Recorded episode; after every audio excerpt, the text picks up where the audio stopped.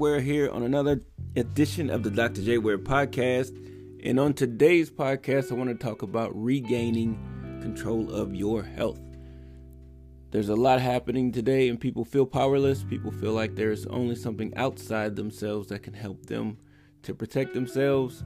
However, it starts on the inside, it starts on your mindset, your mind frame. What people miss a lot of times is understanding that what's happening in your head is oftentimes more detrimental to your body than what's happening outside of your body. So, what it is that you are thinking, believing, acting upon, those things actually can be more detrimental. However, if you understand some of the things that are going on and you take action and you continuously uh, keep yourself abreast of what's happening in terms of what what works best for your body. And those things that you may see on the news or hear from other people don't affect you the same way. So I wanted to give you some tips of things that you can do in terms of nutrition, how to help uh, give yourself the best fighting chance to grow um, into a healthy being in a ripe old age. Uh, so, looking at some of the things that we need to take into consideration. Um, one is, of course, eating healthy food all the time, whenever that's possible. So we go. That means we're going to limit uh, processed food. Processed food is anything that comes in a package, essentially, something that is um, something that's been put in a package has some sort of processing that has been done to it whether that is meat that's in a, a foam, uh, you know, the little foam and plastic wrapping, or, or meat in a in a bag, or it's something like a you know sliced meat that's coming from the deli. All those have been processed in some way, shape, or form. That also happens when it comes to foods that you find in boxes. Those are foods that have been processed. Okay. That is what we want to limit. So we're going to limit that you do want to buy uh, locally local produce and organic whenever possible. I know this is depending on when you're listening to this podcast, it may not be the ideal time for specific food, so you may not be able to find those locally. However, eating in season is great because if it's something that doesn't grow at that time of year and you're in that part of the country, then you shouldn't be eating it anyway. Uh, something such as fruit, we don't need to be eating fruit on a consistent basis when we're not burning up those calories that we would get from the sugars from fruit. Better time, better in the summertime when you are out in the sun all day, uh, working, moving around quite often, but in the wintertime, not so much. Eating fruit in the summer is preparing the body for the winter. So to go to those that sugar that's stored as fat to utilize it for energy when food may not be as plentiful. That is the body's DNA in terms of being hunter gatherers to now we're more of an agricultural society, but our DNA hasn't changed, so it still operates the same way.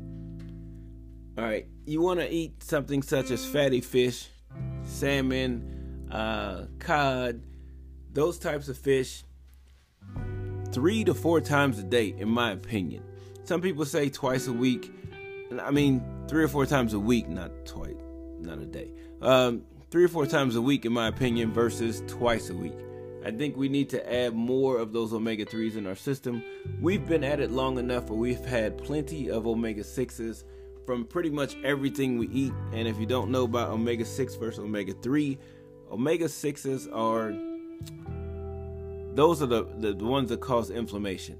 Not that they're all bad. Uh, you have to have that create the, to create the proper balance ratio uh, from omega 3s to omega 6s and there are tests for that um, to make sure you're balancing those out omega 3 omega 6 omega 9s you want to have all those in proper balance the trouble or the difficulty that most people find themselves in is that their omega 6s are way far surpassing the omega 3s or omega 9s and we have a situation where we are inflamed on a consistent basis. So if you were to contract some sort of infection, some sort of virus, that goes out of hand because it starts what's that you've heard the cytokine storm, that super inflammation going on. So we have to protect ourselves from that. So that's why we're on the omega 3 and that's why I say maybe three or four times a week eating those fatty fish.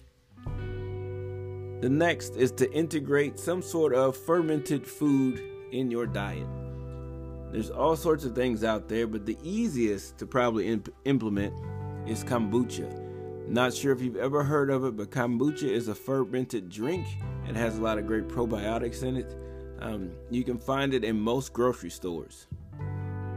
Great drink, uh, the, and a great way, easy way to add fermented foods into your diet. You may not like sauerkraut, but that's another. Uh, kimchi is another. Uh, there's uh, there's all kinds of like some of the tofu is a fermented. Well, tofu is a fermented soy, so you have that.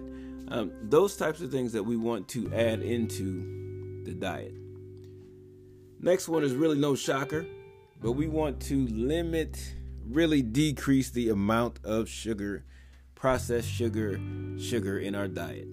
Now, keep this in mind. Some people say, "Oh, I bought the organic sugar. I bought turbinado sugar. I bought whatever type of sugar they think is better than the other." Well, sugar is sugar, regardless if it's the white processed sugar, the brown sugar, the turbinado sugar, the organic sugar. Sugar is sugar. Whether uh, the only one that has a slight difference is the coconut sugar, and that's because it doesn't have as much in terms of a glycemic load. But again, sugar is sugar.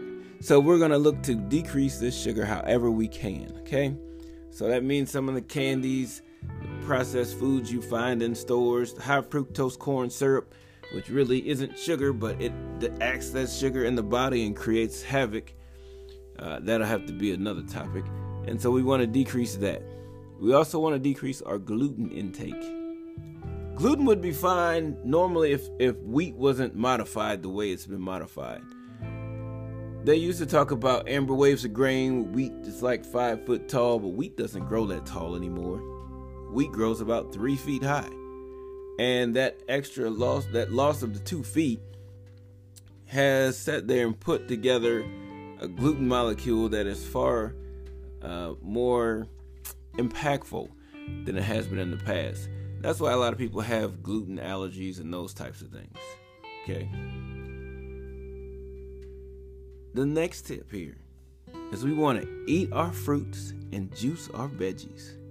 Since a lot of us do not eat enough vegetables, it is a great idea to juice our vegetables. You can buy juices a lot of different places, but if you have a juicer, hey, that's like clap hands, hand waving, high five to you. Having a juicer, juicing your vegetables is a great way to get in all the servings of vegetables that you would need a day. Most people need about 16 servings of vegetables a day. But they're thinking, whoa, that's way too many. But we don't have that because we don't get enough nutrients from the foods that we do have to kind of balance that out. But you see a rise in like colon issues and, and digestive issues. All of that has to do with not having enough fiber in our diet in terms of from vegetables. So that is a good way to get that in is to go ahead and juice those vegetables. Next tip when it comes to uh, your beans, black eyed peas, uh, navy beans, I mean, this is that time of year where you want to eat, most people want to eat their beans. So, when it comes to dealing with your beans, soak them more than 24 hours. Lectins have a weird um, reaction in the body, can be damaging, can be harmful uh, into some sensitive uh, digestive tracts. So, you want to make sure you soak those more than 24 hours. You could take two days and soak them and just let them kind of break down. And so you, when you cook them, you don't have the same response uh, that you should um, or that you could have if there's an issue with you in lectins. Next tip I would like to give you is to uh, cook with ghee. That's ghee is G H E E. You may have seen it in the store and never knew what it was. You may have not even ever considered it. You just said, oh, it looks yellow like butter, but I don't know what that is. So, ghee is clarified butter. It's butter that does not have the milk protein in it. And the benefit of that is the milk protein, the casein, casein protein, which is found in milk, and other dairy products is the only protein that is found that's the common denominator amongst all cancers. So that is one of the benefits with cooking with ghee, and I, I it tastes like butter. So you have the butter flavor, you have the butter taste, you have all the exact same uses of butter without the casein protein. So there's that one. And then another tip to use is, or another oil to cook with is coconut oil. Now you can't cook things that are like bread, like you don't want to do your grilled cheese in uh, coconut oil. But if you are doing something like your vegetables and coconut oil, then you are in good shape. All right.